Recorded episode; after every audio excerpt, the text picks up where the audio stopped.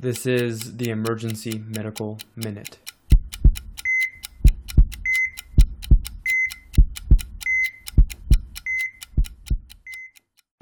Good morning. Today is going to be a fantastic day. Uh, I was here yesterday and it was truly wonderful.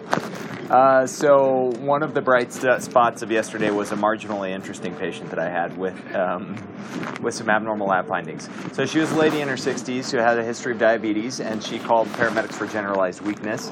And holy smokes, they found her blood sugar to be 37, even though she was awake and talking and not diaphoretic and didn't have any altered mental status. So, the first question would be any medication or class of medications that you could think of that might have masked the uh, normal side effects that we think of of hypoglycemia or normal effects of hypoglycemia. So beta blockers. Any patient that's on antihypertensive beta blockers can mask some of the effects. Still pretty astonishing that she was normal at 37, but over the course of many hours in the ED, because it was a slow day, her blood sugar kind of ranged from 37 to 60 to 40s, back down to 32, and she ultimately got admitted. This whole time she was relatively asymptomatic. And her medications, if you had to guess which medication she was on that might cause prolonged hypoglycemia like that, what would it be? Short acting insulin? No. Uh, so usually the oral agents are the ones that are going to cause prolonged hypoglycemia, and the biggest offenders, um, usually in an overdose situation, are the sulfonylureas like glyburide or glipizide.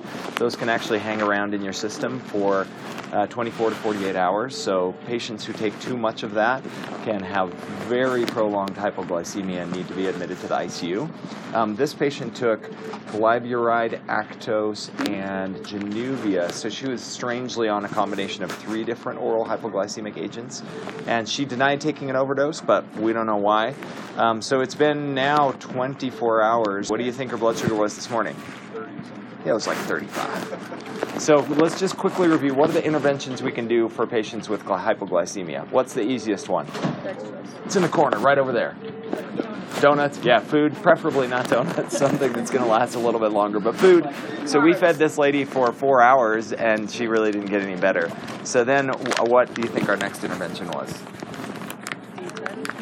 D50. So we get, did give some D50. So D50's advantages, it's quick. Um, delivers a high volume of glucose, but we don't want to keep repeatedly giving D50. So if we're not doing that, what are we going to do? D5. Okay, so we hang D5, hang D5 first, uh, or hung D5 first at a rate of about 150 an hour, then 250 an hour, and she was still hypoglycemic. So what do you think we did next? So that gets to be a lot of volume of D5, right? So we switch to D10, uh, and uh, that apparently is not super effective because her blood sugar is 30 this morning. Uh, anybody know what other, particularly in an overdose situation of sulfonylureas? There's not a reversal, but um, you can hang octreotide, which interestingly we also use for GI bleeders that have uh, varices, right? That generally requires you to be in the ICU, typically just given in overdose situations. And then what's the one other tool that paramedics have besides donuts?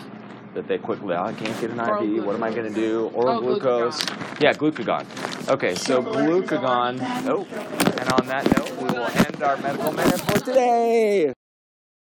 Emergency Medical Minute is and always will be about free medical education. Medicine's most prolific podcast is successful because of our supporters, donors, and of course, our listeners. Please like us on Facebook and follow us on Twitter. And if you support spreading free medical education, please donate at our website, emergencymedicalminute.com. As always, keep listening.